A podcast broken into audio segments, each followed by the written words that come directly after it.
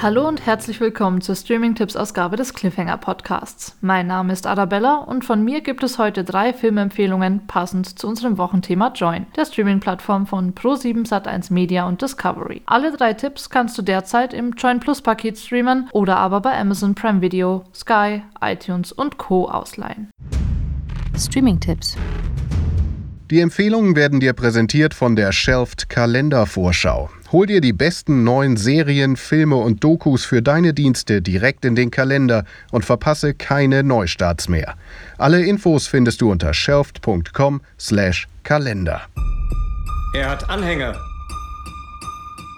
In Detroit, New York, Los Angeles, die umfangreiche Verhaftungen und Sympathiekundgebungen hervorrufen. Dessen bin ich mir absolut bewusst, Mr. Hoover. Ich weiß definitiv, dass er Gewalt ablehnt. Jetzt muss ich nur eines wissen. Was hat Martin Luther King als nächstes vor? Mr. President, Dr. King.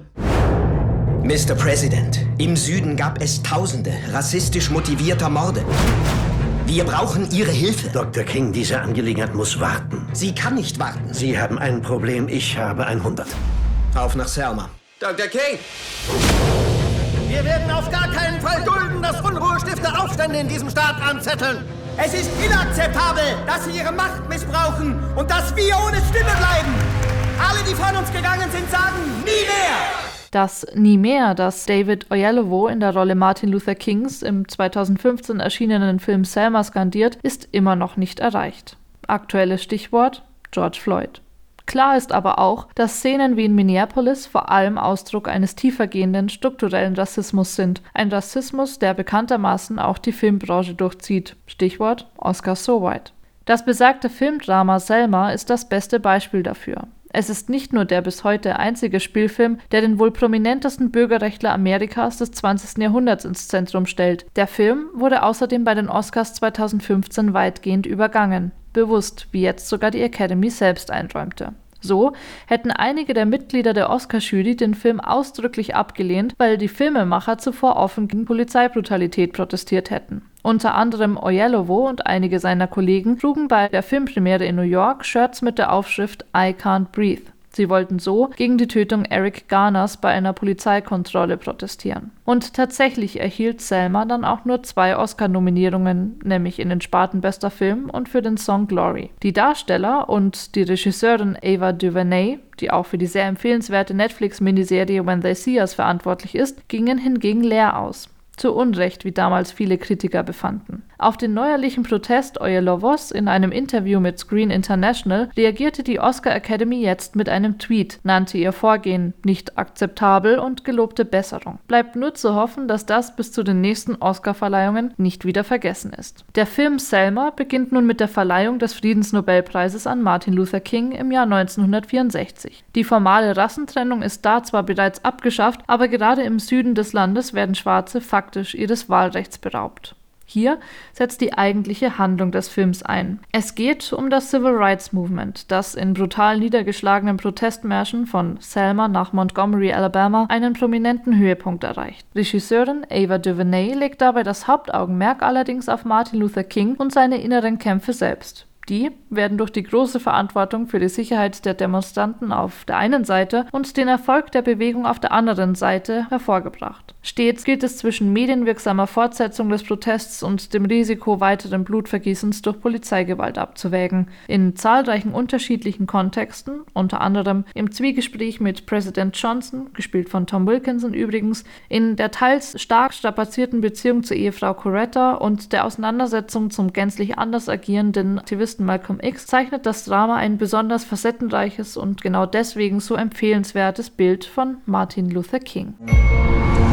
Harvey Milk wird abgestochen und elend krepieren. Ich rufe die Polizei. Stammt vermutlich von denen. Ein Problem für Sie? Das ist mehr als ein Problem. Unser Leben steht auf dem Spiel. Dafür kämpfen wir. Wir knallen dich ab, sobald du ans Mikrofon trittst. Du musst da nicht raufgehen. Alle Menschen sind gleich. Machen, was ihr wollt. Diese Worte könnt ihr niemals auslöschen. Das ist, wofür Amerika steht.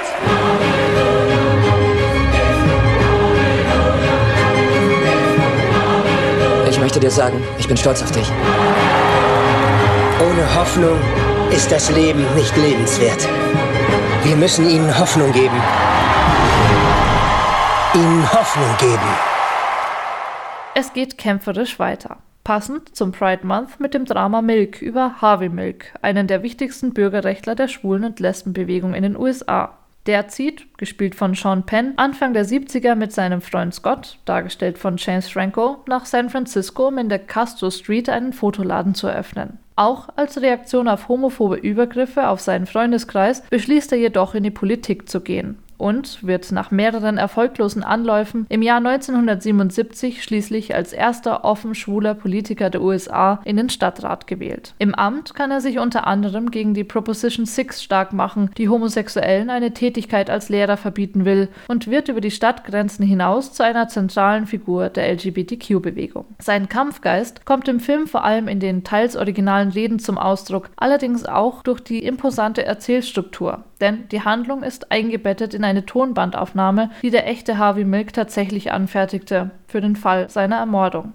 Klar, dass er zur Reizfigur für besorgte Fundamentalisten werden musste, die christliche Werte und die amerikanische Familie selbst bedroht sahen. Zum Verhängnis wurde Harvey schließlich sein ehemaliger Stadtratskollege und konservativer Rivale Dan White. Mit dem zweifach Oscar-prämierten Biopic setzt Regisseur Gus Van Sant, bekannt für Good Will Hunting, dem mittlerweile zur echten Ikone avancierten Harvey Milk ein würdiges filmisches Denkmal.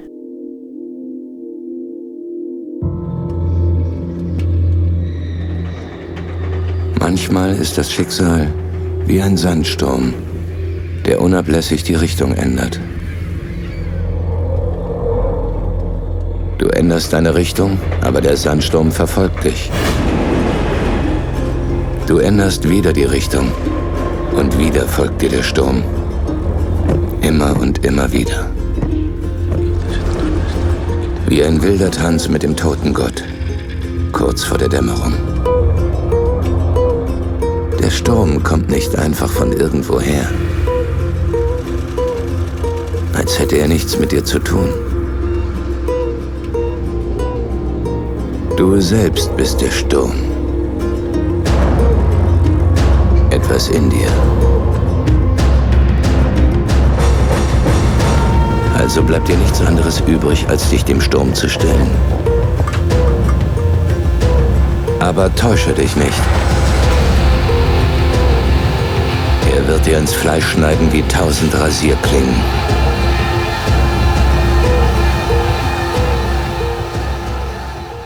Ein etwas kryptischer Trailer zu einem etwas kryptischen Film.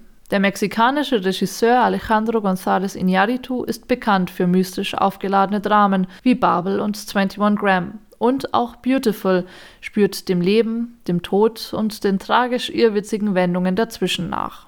Im Zentrum steht Uxbal, gespielt von Javier Bardem. Der verdient sein Geld durch kriminelle Machenschaften und seine vermeintliche Fähigkeit, mit dem Jenseits zu kommunizieren. In einem erstaunlich düster kalten und schmutzigen Barcelona tritt er als Mittler zwischen den Straßenverkäufern ohne legalen Aufenthaltsstatus und den Produzenten der gefälschten Markenware auf, eine Gruppe ebenfalls illegal eingewanderter Chinesen. Doch bald schon erhält Uxbal die Diagnose Prostatakrebs, nach der ihm, selbst mit Chemotherapie, nur noch wenige Monate bleiben würden.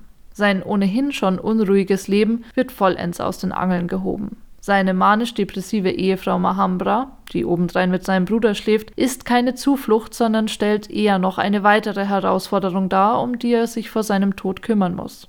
Zur Hauptaufgabe macht er sich jedoch seinen Kindern Anna und Matteo eine Zukunft jenseits des Heimes zu ermöglichen. Dazwischen irrlichtert er auf den Straßen Barcelonas umher und versucht, nachdem der von ihm betreute Hehlerring von der Polizei zerschlagen wurde, ein neues Auskommen für die chinesischen Arbeiter zu finden das allerdings mit fatalen Folgen. In gewohnt melancholischem Stil in Yaritus gehalten, mutet das Epos dem Zuschauer fast überwältigend schmerzliche Momente zu, belohnt ihn aber auch mit einer unbeschönigten, aber kraftvollen Poesie über Leben und Tod. Viel Spaß beim Entdecken der Tipps wünscht dir die Kalendervorschau von Shelft. Hol dir Vorfreude in deinen Kalender. Alle Infos dazu findest du auf shelft.com/kalender. Eins noch.